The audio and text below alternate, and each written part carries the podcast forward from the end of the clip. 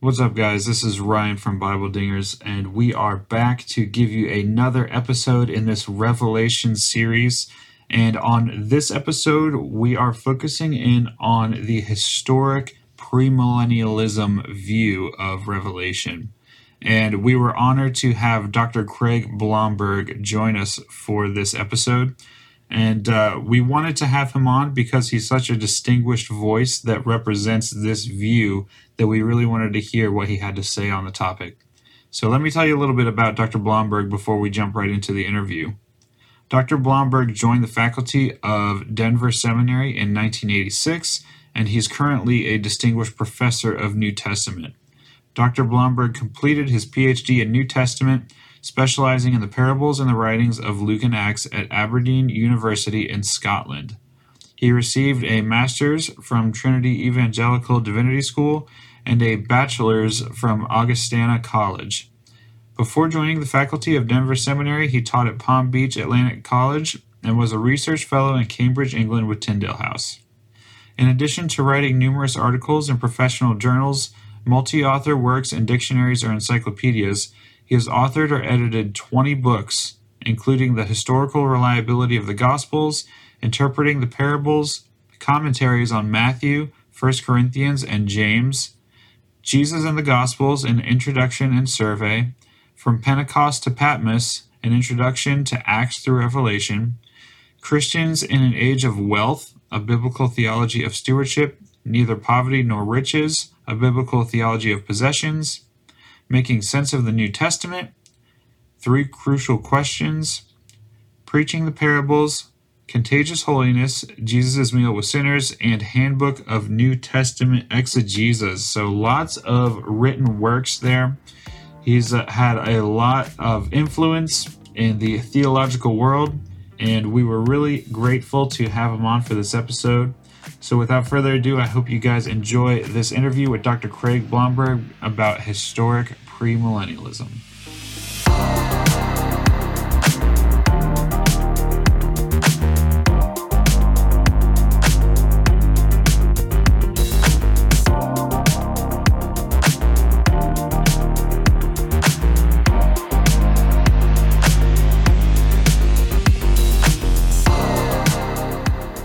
Blomberg, thank you so much for coming on the show today and discussing historic premillennialism with us. You're very welcome. So I I wanted to go ahead and jump right in and just for people who are unaware of historic premillennialism and honestly it's it's relatively new to myself as well. I've only really even known there was a distinction between historic and dispensational. I only found that out maybe a year or two ago uh, before I really started diving deeper into eschatology. So, for those who are unaware of the position of historic premillennialism, can you just sort of give us an overview of this position? Really, it is as simple as the belief that there will be a millennium in the sense of a long period of time in the future when Jesus reigns on earth, and that uh, Christ returns pre before this millennial period. Um, for 1800 years, this was the only form of premillennialism that existed. And it was only with the uh, um, beginnings in the 19th century particularly under J. Nelson Darby, uh, that uh, what has come to be called dispensational premillennialism grew up. And so the word historic was added um, to distinguish the two, to say when people spoke of premillennialism previously in the history of the church, this is what they were talking about. You'll also find some people who call it classic premillennialism for the same reason. Understood. Understood. Okay, so the the next question is just basically can you give me an idea of what some of the major portions of scripture are that inform this position? Is it almost like entirely out of revelation? Um depending on who you ask. Um the well known uh, biblical scholar who taught for many years at Fuller Seminary, George Ladd, uh, perhaps was responsible for making this position known again in um, the late 20th century as much as anyone. And he used to uh, joke in class that if it wasn't for Revelation chapter 20, he could become an amillennialist. Um, but um, there would be many people who would turn to uh, significant portions of the Old Testament prophets. If you uh, read uh, Isaiah through Malachi and focus particularly on the end of the books, uh, there is frequently uh, a picture of uh, a future earth where um, conditions seem to be um, not yet perfect, and hence not the new heavens and the new earth. But uh, somebody will live to be uh, 100 years old and not be considered old. so it's obviously a much better earthly condition uh, than we experience now. Um, and so a lot of premillennialists of, of all kinds would appeal to those passages as well. Um, some would appeal to uh, 1 Corinthians 15, where uh, Paul talks about um, how the end will come in stages. And he talks about first Christ and then the first fruits. Um, and then the end will come.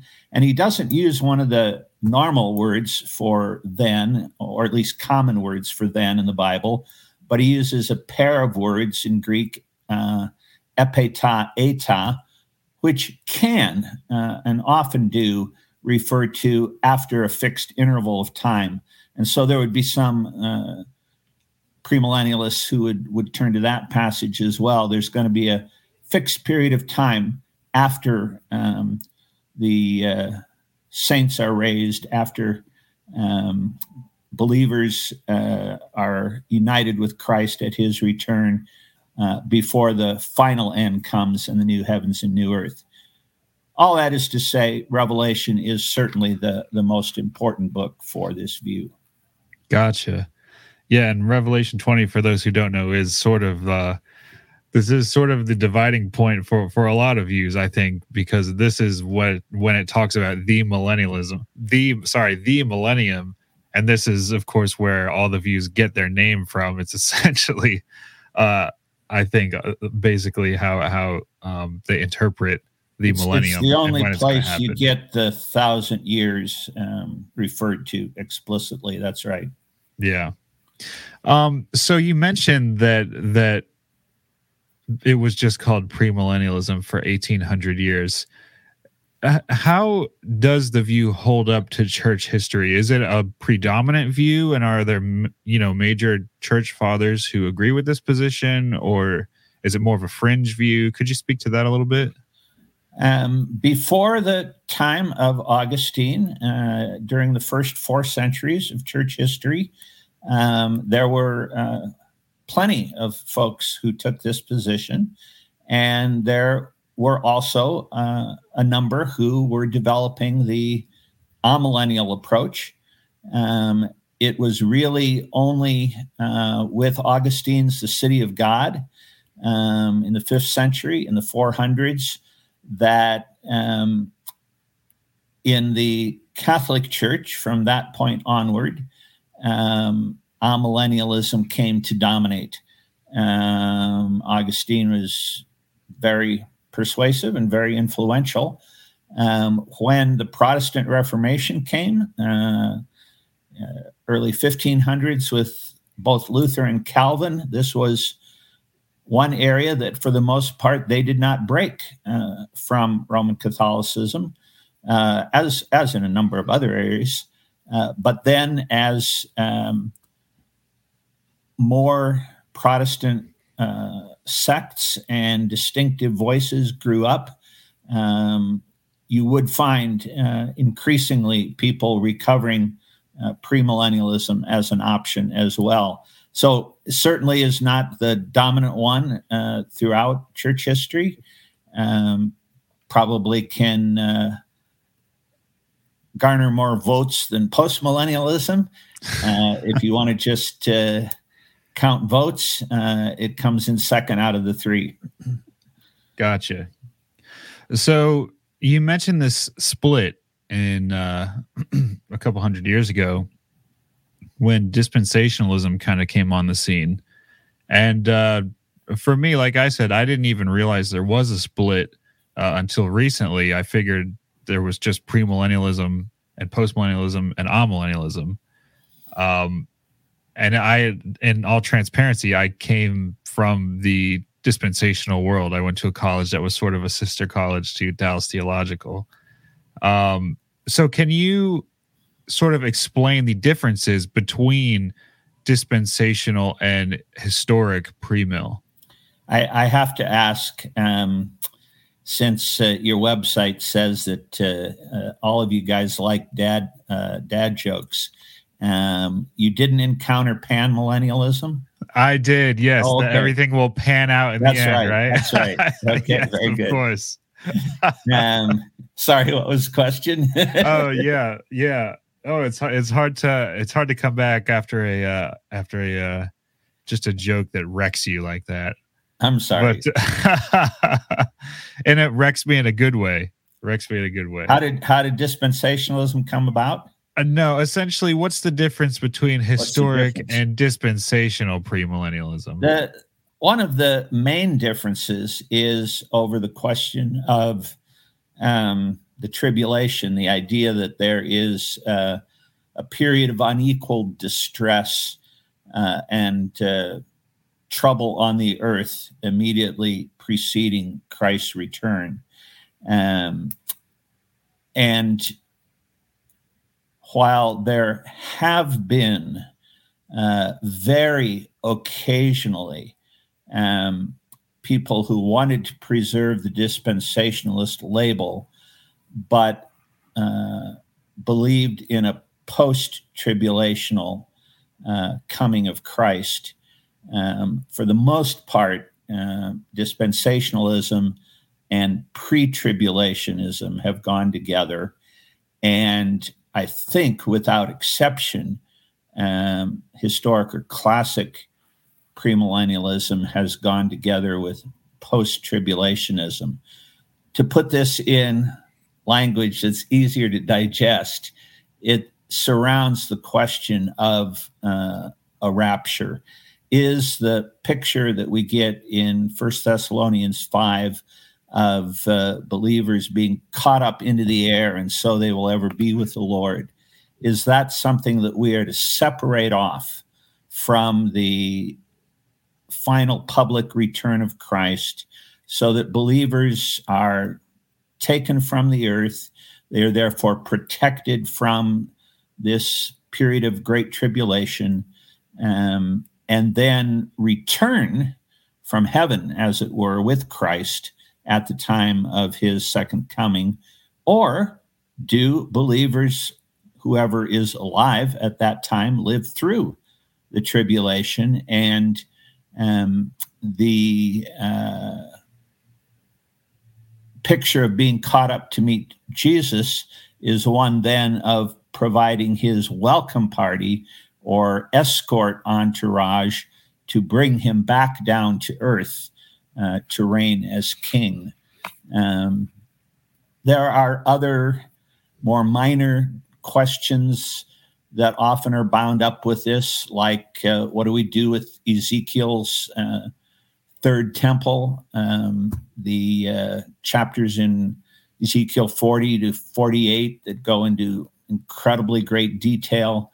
Um, and the dispensationalists would say there's no way you can take that amount of detail and say that that's just a metaphor or somehow a less than literal picture of something that has to be rebuilt.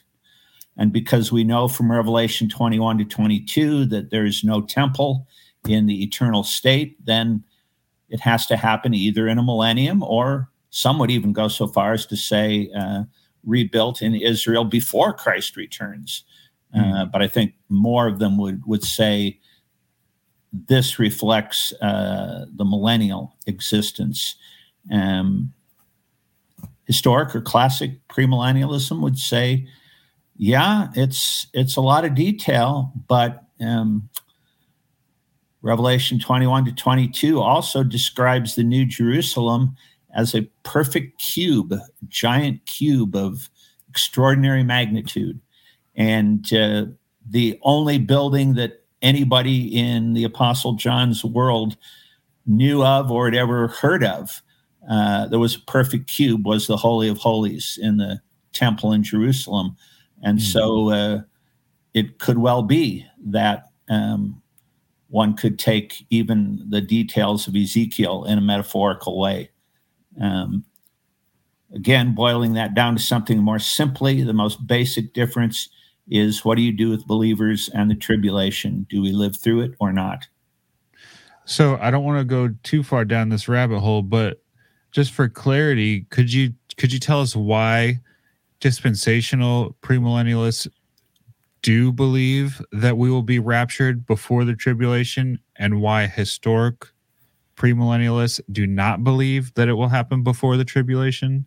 A lot comes down to how you interpret uh, First Thessalonians 5. But in fairness to uh, my dispensationalist friends and colleagues, uh, they have stressed in their writings uh, what they would call a literal hermeneutic. It's not that they don't recognize uh, metaphor in the Bible, but basically they would say um, your default position, what you start from, unless you have strong reason to do otherwise, is a, a very literal interpretation of Scripture. What sounds like it's describing real things um, should be taken as that. Um, and so uh, apply that First Thessalonians 5. Um, the trumpet will sound. Um, believers will be caught up to be with the Lord. It sounds like we're rising to meet the Lord in the air, and so we shall ever be with the Lord. Where does the Lord live? He lives in heaven. The the natural, literal, straightforward interpretation of that is that we would just accompany him on to heaven. Um, and therefore not be around uh, after that, uh, not be, uh, it, it's not the same event because it has us going up as uh, when Christ returns from heaven to earth, bringing the saints with him, because that's going down. Mm. Um, on the other hand, it's interesting that the term apantesis, the Greek word for the meeting that is referred to in, in 1 Thessalonians 5 is a term that often, not always, but often referred to a, a welcoming or escort party of some kind. Uh, word came to a, a prominent city in uh, the first century Mediterranean world that uh, a king or ambassador or dignitary or very wealthy person was visiting the town. And so a group of people would be organized uh, to head down the road in the direction that that person was coming from, meet up with him and uh, greet him, perhaps offer gifts, or maybe he would offer them gifts, and then travel with him back to the city. Um, as a, a kind of entourage uh, in a culture of honor and shame. The more people you had in your in your wake, uh, in your train, as it were, the more honored you were. And so uh, they're saying that's that's the imagery that we have here, uh, not one of uh, going to meet Jesus and then disappearing from the earth for a while. Mm, understood. Understood. So, switching gears here, we talked a little bit about the differences between historic and dispensational. Um, I go to a church now that uh, holds the pastor holds holds an amillennial view, and he's teaching through Revelation using that view. And one of the first sermons in Revelation one, he brought up a point that I thought was interesting that I think is used for a rebuttal against premillennialists And that was where John said in Revelation 1 9, he, he calls himself a partner in the tribulation. And so I wanted to pose that question to you. If if a tribulation period is coming in the future, then why would John, when he's writing Revelation, call himself a partner in the tribulation? The the term there is uh, thlipsis, and it's a uh, um, common enough word in the New Testament that each time you encounter it, you have to ask what what does it likely mean in this context. Um, most translations will, at some point or another, use uh, the term distress or even suffering um, it often is used uh, interchangeably with or without uh, an article, a the. And it really is only in a few key places. Jesus, in uh, his Mount of Olives discourse, excuse me, um, in Matthew 24 in parallels, and then again in Revelation 7 where you get the expression the great tribulation, that it seems to be any kind of a, a technical word for a period of, of time uh, in the end times. So um, the NIV, for example, in Revelation 1 9 simply says that John is a partner in the sufferings. Um, that uh, the Christians are going through right then at the end of the first century. Th- this is the persecution that uh, most likely Domitian unleashed uh, in the mid 90s of the first century. And John hasn't been exempt from it. He has been exiled to the Greek island of Patmos. Um, and there's nothing in chapter one that is looking as far ahead as uh, the great tribulation of chapter seven. Gotcha. Gotcha. Okay, so we spoke a little bit about dispensational. We spoke a little bit about amill. We briefly mentioned post mill. Um, you are self-proclaimed historic premillennialist. I think that you have uh, good reasons to back up your position. So, just if you could briefly tell me, for those other three views, what are some preliminary reasons why you disagree with those views and why you wouldn't hold to any of those views. I think um, what we've said about First Thessalonians five um, goes a long way uh, exegetically out of Scripture uh, to make me rethink dispensationalism. Um, I too first came to Christ through a, a parachurch organization that was dispensationalist I'd never heard that word. I never heard them use the word. It was only when I went to seminary years later that I go, oh, that's what I that's what I lived through in yeah. high school. Um, and uh, I was also struck by the fact that um, although people have tried to find hints of it in one or two early church fathers, you you really don't see the package at all like it came to exist until about 1830. And uh, the uh, work uh, in Ireland and Scotland of J. Nelson Darby, and then as it was exported uh, to America, where it became much, much better known, uh, there are still plenty of British and Irish Christians who don't even know what the word dispensationalist means. Um, but uh, uh, through uh, a man by the name of C.I. Scofield, who became most famous for instituting the famous notes in the Scofield Reference Bible, and then through a man by the name of Lewis Sperry Chafer, who became the founder of Dallas Seminary, which in turn spawned a whole series of Bible colleges, uh, both in the US and eventually around the world uh, to propagate uh, this particular approach um, on a huge number of issues. Uh, dispensationalists and other Christians would agree, um, but but here is one where um, it seems to me that one of the big reasons for its popularity was because it promised Christians exemption from the worst suffering that God was going to allow in the world.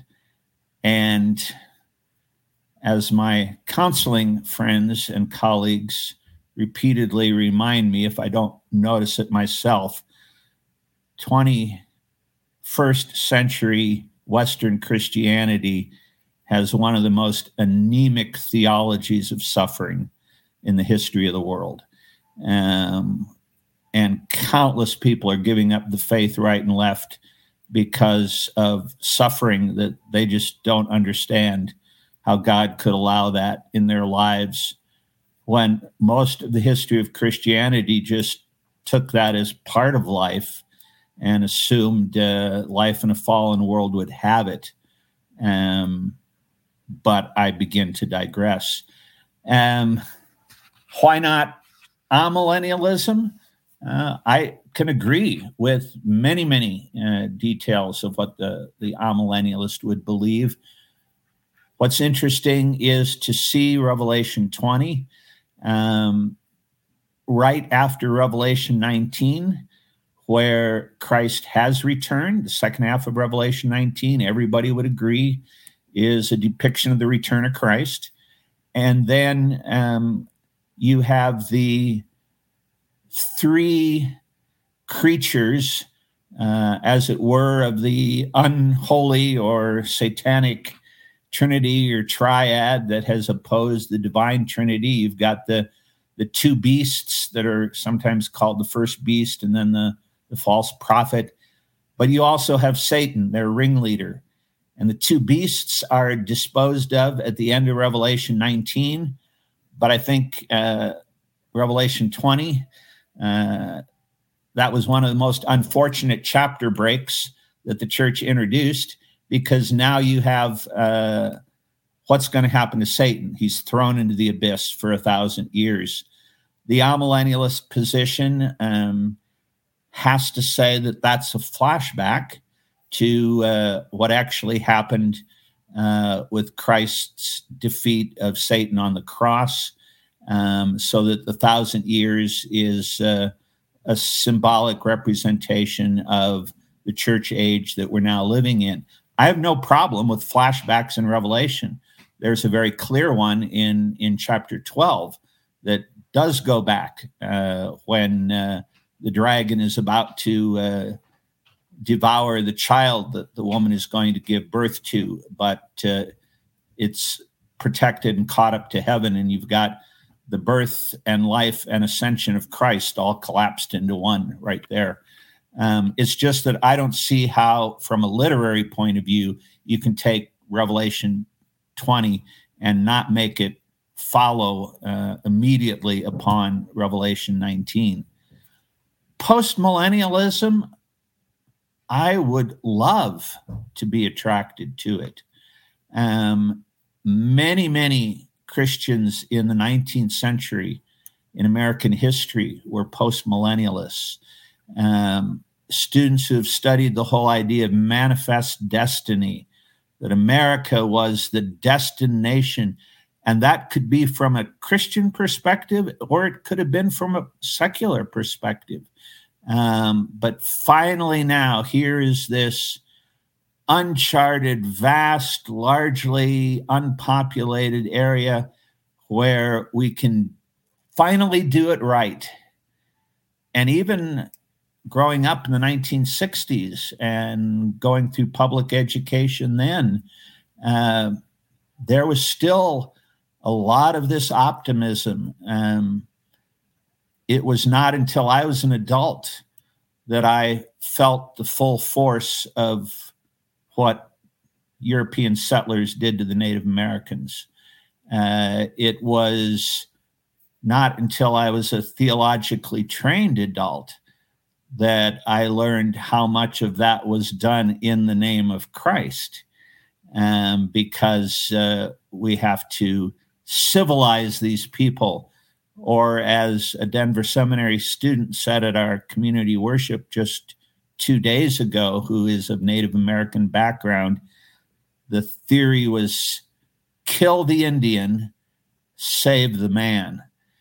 Um, but the idea of Christianizing the earth that motivated this, yeah, I could get caught up in it.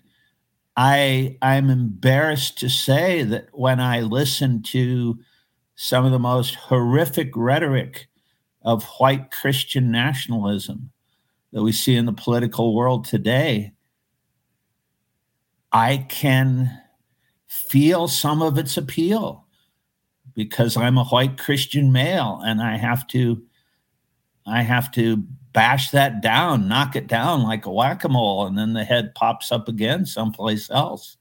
Um, I understand its appeal. Wouldn't it be great if we could make the whole world just like us? And, and the good things about us.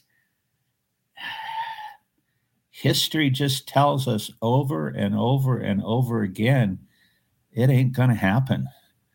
Um, and things are going to get worse before they get better. That was probably too much, but there you go. gotcha. Gotcha. Well, I appreciate it. Um, a lot of my, I, honestly, post millennialism is probably the only view that I haven't totally bought into at some point in my life. And my well, issue you look has young. always, you still got time. I, that's true. That's true. There's, there's yet to be said about about the future. Um, but my my personal issue was always that I think that to be post mill, you have to accept. Well, you I'm I don't know if you have to, but I think most people who are post millennialists accept that Revelation was written prior to the destruction of the temple, and that a lot of what it talks about in Revelation was fulfilled in the destruction of the temple and things like that. And I've sort of always had an issue with that because I think that a lot of the early church fathers have stated, you know, that it was written by a certain person at a certain time, which happens to be after the temple was destroyed. And these are the same early church fathers that we trust to authorize Right. like the entire New Testament. Um, so that's sort of always been my my personal issue with post millennialism. I is- don't know that you would have to. I don't know that you Okay. would have to make that link. Um, you're absolutely right that that a majority have done so. Um, so maybe you can craft a, a new form, and then we'll have to speak of historic post millennialism and uh, allennial Allennial. I like that. post millennialism. Say that a few times fast. Who knows? Maybe I got a bright future in this subject. Who knows? awesome. Well, Dr. Blomberg, I really appreciate your time today uh, discussing historic premillennialism and some of the reasons why uh, it's a legitimate view that we should be holding. Uh, do you have a website that has some of your resources on it? I do not. Um, I am terrible when it comes to uh, social media, other than having a Facebook account that I look at once in a while, um, and Facebook Messenger to keep up with my uh, girls. Uh, but uh, a colleague of mine by the name of um, Sung Wook Chung and uh, I uh, edited a collection of essays uh, published back in 2009 uh, with Baker Books, and simply called The Case for Historic Premillennialism. Um, for those who are interested, this this may depress you or your listeners, Ryan, but my colleague Dave Mathewson, uh, who's really our Revelation expert, um, also worked with Sungwook, and just a couple of years ago came out with a book on the five different kinds of premillennialism. Whoa. You only know about the two that really have made the news. Uh, that's Oh, a book that came out with Wipf and Stock. Um, but uh, yeah, there have been some more creative people as well. I can't keep up, Dr. Blomberg. Yeah, I've heard I've heard rumors of I know there's the pre-trib, mid-trib, post-trib, premillennialists. I don't know much about the mid-trib. I and know then they're out there's there the pre-wrath that was invented in the 1980s. Okay. it's getting too deep. It's getting too deep for me. I'll stick with the two for now. Probably wise. Probably wise. All right, Dr. Blomberg. Well, again, I really appreciate your insights on this topic and thank you so much for being on the show. Thank you for having me.